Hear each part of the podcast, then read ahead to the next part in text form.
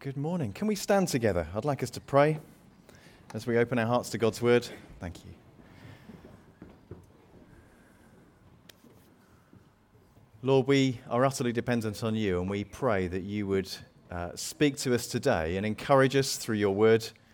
We ask, Lord, as we open the scripture, that it might be revealed to us what you want to say. And uh, Lord, encourage us today. Do us good and feed us, we pray, in Jesus' name. Amen. Do take a seat. Thank you. Sometimes it's good just to change your posture, isn't it? You know, sit down for a little while. It's good to stretch the legs and get the blood flowing again. Uh, well, so we're looking at community. Um, ah, screen on the back. Oh, interesting. We're going to get a screen on on the back as well. Then I can see what we're doing. We've got one here. That's great. I was. Um, somebody commented that I'd had a haircut a week or so ago, which does happen um, every few weeks or so, every six weeks. And this time I was in the barber's and I was having a chat to the guy cutting my hair. It's a different person every time, nearly. This guy I've seen twice, and on both occasions, he's told me his life story about his transformation from being addicted to drugs to being on a recovery program and how uh, we've chatted about the transformation in his life as he's been busy shearing bits off my head. Well, not my head, the hair, hopefully. The head's hopefully staying together as I, as I leave. But that's what he's been doing, and we've, uh, it's been an incredible privilege to, to talk. And uh, do, do take the opportunities that God gives whenever you're out and about. I, am not very good at this, um, but I do try. And while I was there, I also had a, a bag with a Bible in because I was chatting to another barber last time, and he had chatted about the books he loves to read, and he's, he's thought, well, I might like to read the Bible one day. So I bought him a Bible and took it in, and so dropped that off as well. So I don't know what the results are going to be, but we're trying. Um, but this guy was just incredible as he was unpacking his story of how his life had changed from being addicted and having no hope, and how now he was attending a group um, he spoke about the church they meet in and how that he's got this, this, the church keys. That he doesn't go to the church other than for these meetings, but he's got the set of keys so he can open up and look after these meetings. And he's now mentoring other people who are coming off drugs. One of whom happens to work in the city as a stockbroker. Um, this guy's a barber, and uh, it's quite an interesting mix. He's had, he's had a mentor himself, and just this process was unpacking and, and, and being revealed to me. And as this guy was honest and open and real about how his, his life was being changed by community. And his life was being changed, yes, by the program, most definitely by prayer, because he spoke quite openly about prayer. He's not a Christian, but he prays, and he says it's only because of prayer that his life is beginning to get changed. It's only because of that. This is a non Christian barber in our town acknowledging that it's only through prayer that his life is turning around.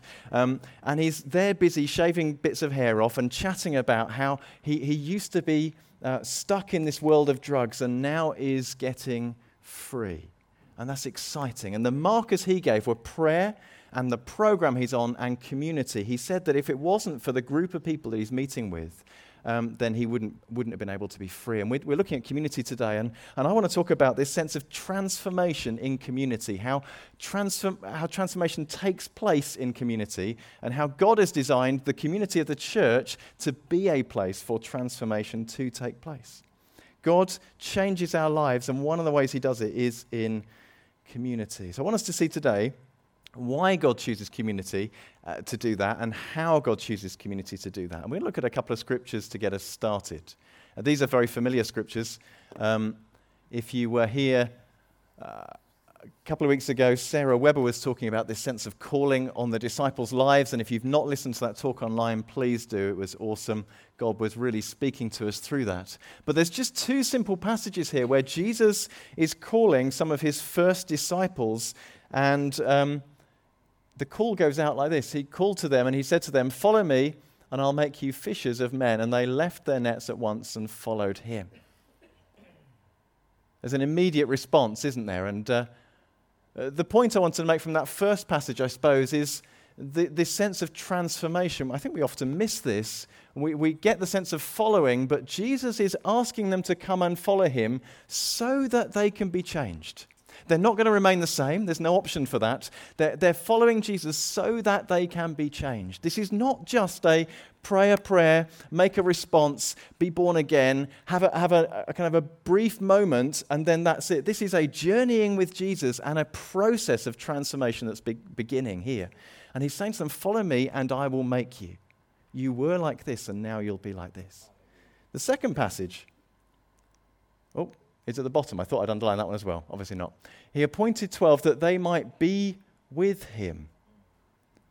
And so we see there that this, this call is to be with Jesus, and it's that process of community, being with Jesus, that the transformation takes place in. We see transformation and community. He's calling them together to be with him, and in that time, he's also transforming them.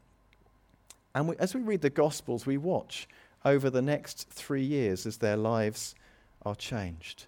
We see that community is the context God chooses for our ongoing transformation. Community is the context God chooses for your and my ongoing transformation. He, he does change us on our own, but mostly He changes us in community with other people. And we're going to see why that's the case today. As we watch those disciples over the next three years, we see them observing Jesus, participating in what he's doing, being with him, listening to him, talking with him, observing, joining in, all sorts of stuff going on, and a lot of just hanging about. As you read the gospel stories, there's, there's some incredible miracles, but the gaps in between those are where the life is. You see, the miracles are amazing. They're the bits that we tell, tell the stories of, but there's, there's life in the bits between. The life is the journey from one place to another. The, the life is the meals that they're sharing and the hanging out together that's going on. And the life is those bits in between miracle and teaching and all the other bits. And we see verses like this as they were walking along. Someone said to Jesus, and here I've taken off the bit that they said to Jesus because that's not important, but the disciples did a lot of walking. You ever thought about that? Because Jesus has got this itinerant ministry from one place to the next, and they're scurrying along behind him sometimes, and they're going ahead of him at other times. And they're walking, and they're walking, and they're walking, and they're hanging out with Jesus. I went to Bible college many years ago, um, and there we had lectures and seminars and, and different methods of communication and ways of teaching, which are quite different and alien to the, the methods that Jesus used because Jesus did do some teaching like that, but I don't think the disciples had essays to write. I'm pretty sure they didn't have exams to take, um, not of the kind I had to do. Um, but the pattern of being with Jesus is hanging out with him. And as they're hanging out with him, as they're walking with him and being with him and having meals with him, that's when slowly you see the penny dropping again and again. And their lives are being transformed. It's in the community that they're being transformed. Now, we kind of get this for ourselves. This is not revolutionary, I realize, for us individually. Um, but I want to take us on to how this affects the church. You see, individually, we kind of think, yeah, yeah, Jesus invites me to follow him, then I hang out with him, and that's great, and I get changed a bit. But we're missing the point. You see, the disciples had an invitation to follow Jesus, but that invitation was also an invitation into the community of faith. You see, Jesus called two from fishing over here and says, Come, follow me. Then he calls another two from fishing over there and says, Come, follow me. Then he goes and calls a tax collector and says, Come, follow me. And suddenly you've got four fishermen and a tax collector together. Yes, they're following Jesus, but they're together in following Jesus. There's, it's inescapable. The invitation to community with others corresponds to the invitation to community with Jesus. Jesus called us to follow him, which means that he's called us into a community of transformation. He's called us into this, this thing called church, where, where we inescapably have to bump into each other and walk along with each other and have our lives changed together because that's what the invitation involves. And I think in our Western culture, we've individualized Christianity and faith so much that we talk about our faith, my faith, my experience of Jesus, what it looks like for me, and how I walk that out, my quiet times and my devotionals, and all of that's true. But there's a huge amount of growing that happens as we walk together along the road and as we journey together with Jesus. So, where do we go from here? Another little thought for you. being with others and with Jesus enables and encourages our spiritual growth. Today, um, I want to talk. There's, there's many images for the church in the Bible. We've talked about those fairly recently. Um, the body of Christ, the vine, the, the sheep with the shepherd, the building that Christ's building. I want to talk about an image that isn't a biblical one, but I hope you'll let me do this as an image of church. So, this is my version. Um, this is a Victoria sponge cake, if you're listening. Um, so, this is church as a Victoria sponge cake. Are you okay with this? I can provide gluten free options if that's your particular thing. Um, but this is the idea. So, I want you to imagine that we've got, and just to help you with this, thank you, Matt, for bringing the table. Um, I, have been to Asda, and uh, here we go. Got a new jumper on. I should have really worn a penny for this, but there we are. Um, if it all goes, let's see if this works. Right, so sponge cake doesn't start out as a sponge cake, does it? Unless you're going to Tesco's to buy one. So you need some ingredients. So you'd be pleased to know I've got my mixing bowl here, and uh, I've got a few ingredients. Let me just have a look, see what we've got. Oh, there we go. Now, I was a bit worried bringing bags with white powder into church this morning.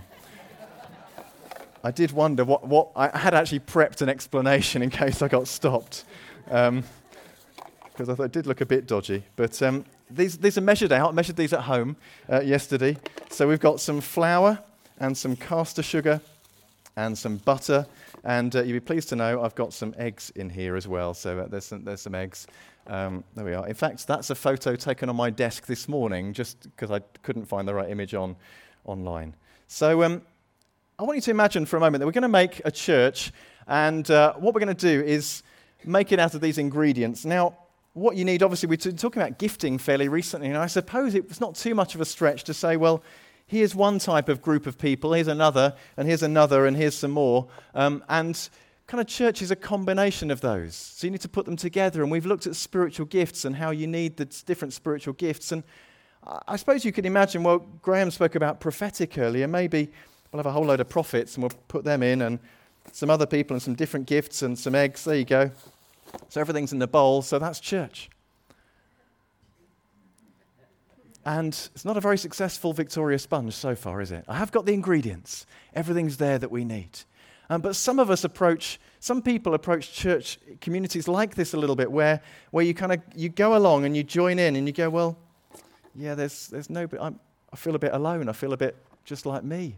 There's only a couple of us, so I'll go somewhere else where everybody's the same. I'll go and join the egg church over here. And, and that leaves this lot without any eggs, which kind of means the cake's not going to be much good either. Um, but, and these people over here find a group of people like them, but they're never going to change.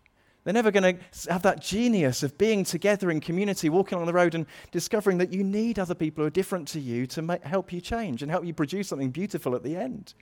You're just going to be with a group of other eggs and eventually go off and go stale. So this image of, of church. And, and, and what I realized is that actually this combination requires us to do something slightly different to, uh, to move ahead. We, we're going to actually, I don't know what photo's next. I've lost myself. There we are. So that's, that's what it'll look like in a minute. Let me just help you. I've got to take two eggs out of here because I need two for the next service. So I've got to be careful with these. Here we go. That's my two eggs. So, um, so only a small Victoria sponge, this one. So that's the image that I've got on here, and that's what's actually it's as if it's live streamed from the stage. There we are. So, so that's the image. Now, there's still a problem with this because this isn't church. This is it's not a Victoria sponge cake either. This is just some ingredients in some bags. And unfortunately, I think some of us can relate to each other a bit like this, where we go on a Sunday morning, we come to church, and then we go home again. Go, I've got to be really careful with these now, haven't I? That was silly. And then next week, we go again. Yeah, back to church again. Oh, that was great. Then we go home again. And we realize that we're in proximity with each other, but we're not actually being transformed. We're not actually being changed because we've got to go to a. I really should have been careful with these. We've got to do that dangerous thing of actually opening ourselves up a little bit. And this is where community gets uncomfortable because I'm safe in my little bag. I'm really safe. I can turn up and I can be alongside others and I can watch and I can observe, but I go home unchanged. I'm safe, untainted, unmarked by anybody else. but I don't make a nice cake. I just observe and I go home. And that's not the calling for community that we've been looking at. The calling is that actually I take a risk and I open myself up. This is where it gets scary, isn't it?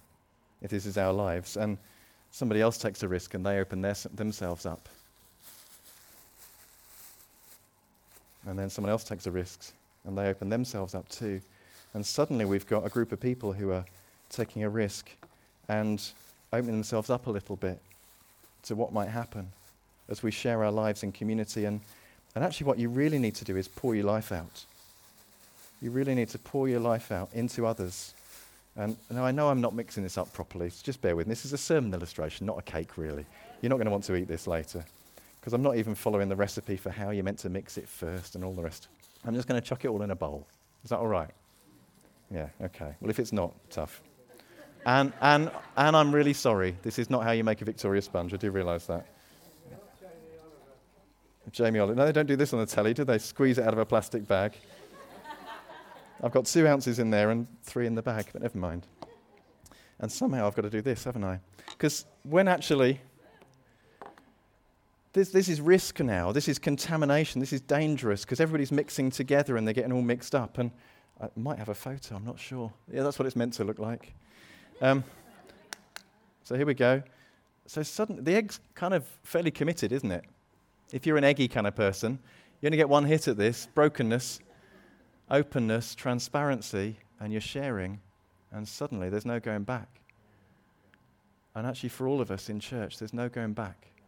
Once you join, once you belong, once we become part of this family together, God does something incredible as we open up our lives. And and I hate this bit for me personally this sense of being broken and being vulnerable and being open. Many of us do. It's much easier to stay in our shells, but actually, I believe God's calling us to a place of brokenness together. I believe He's calling us to a place of openness together where we're transparent and honest, where there's nothing hidden. Now, you can't share everything with everybody every day. I realize that. But I do believe there's a bit of sharing to go on. I'm going to leave one egg. I've made a mess already.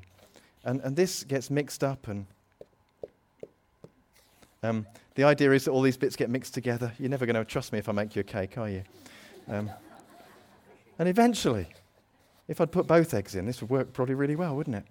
Um, eventually, what would happen is this would become a nice mixture, and it would go in the oven. And uh, you'd mix it all up and put it in a tin, and it's getting better, this already. I'm going to stop now because I've got preaching to do instead of cake making. Because um, I only wanted to give you an illustration. Oh, that's better. So those ingredients need to work on each other. They need to be mixed up together. They, they're never going to work if they stay on their own. But we see together they begin to form a, a, sort of cake mix. I think that's the word, isn't it? And you put that in a tin, and uh, you put another egg with it, and it would begin to work, and it would get malleable and moldable, and then you could put it in. Well, what do you do next with it? What do you do next with a cake mix? You, you do. You put it in the, in the heat, don't you? And isn't that what happens in our relationships? Just after you've made a, a decision to be vulnerable and to trust and to, to, to be, put yourself out there a little bit, don't things hot up a little bit sometimes? And you suddenly go, I wasn't expecting this. I was quite comfy in my mixture, just got shared, and suddenly, oh, it's getting hot in here. And I'm struggling now because the relationships are, are, are getting a bit difficult. See, the thing that's needed for transformation is that the cake mix needs to be baked. We need to turn up the heat. And that can be external pressure, or it can be the work of the Spirit, or it can be the presence of Jesus. But when that challenge comes, it's not comfy. And that sloppy mess, though, becomes a cake. A beautiful cake, hopefully, unlike that one. Um, so, what do we notice when we get mixed up I- with each other in community? We notice a few things, and I've, I've discovered this as you will have done too.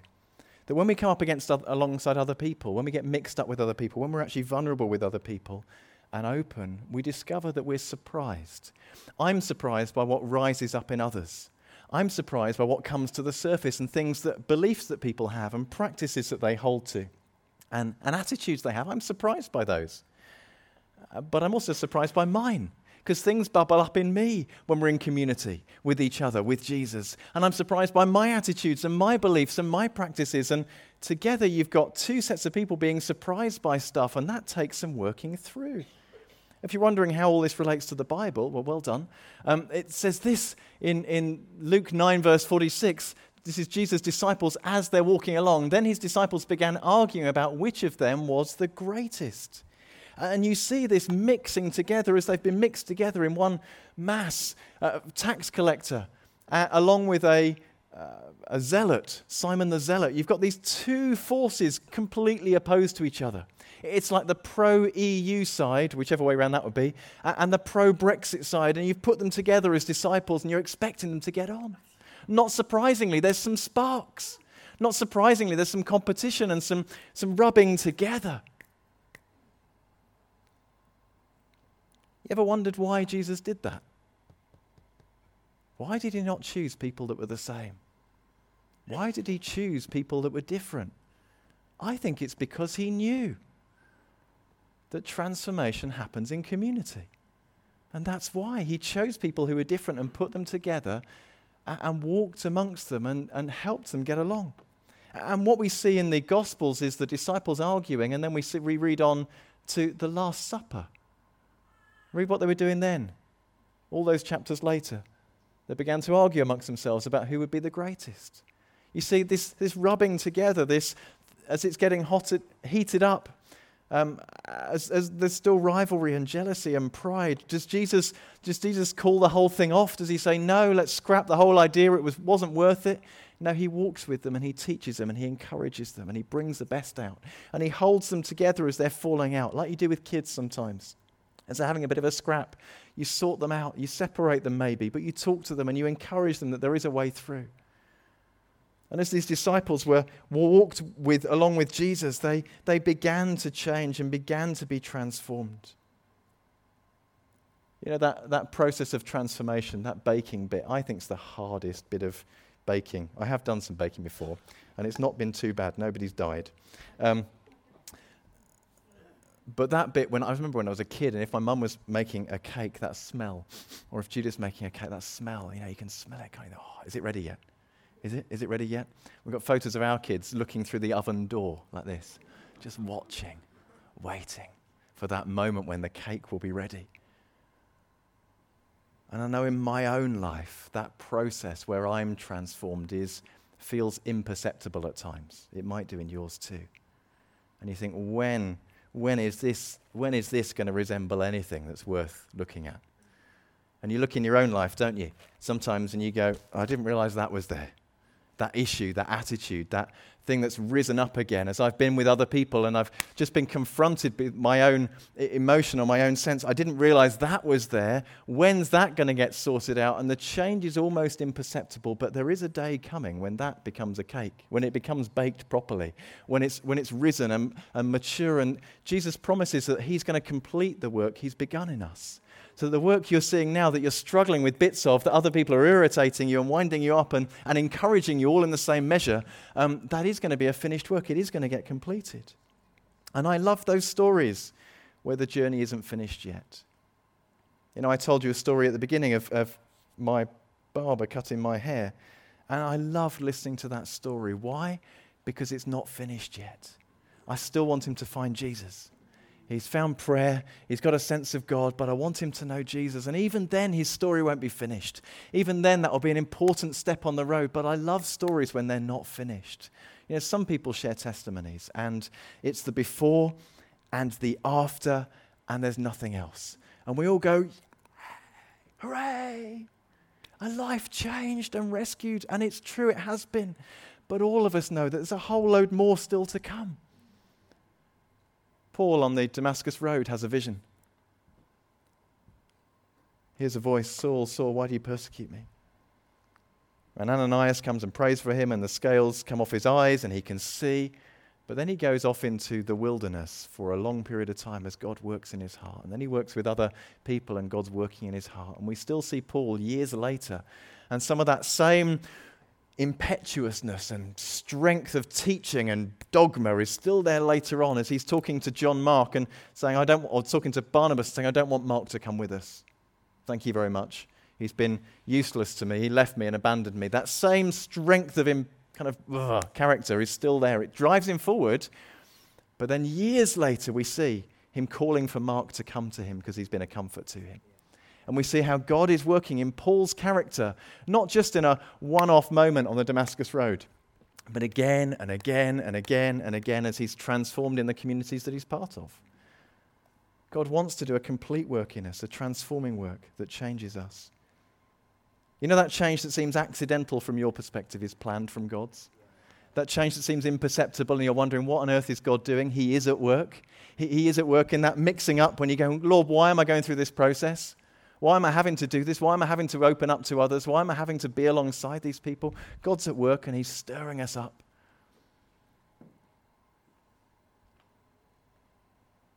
Someone said to me recently, what, are you looking forward to about the weekend away? It's this.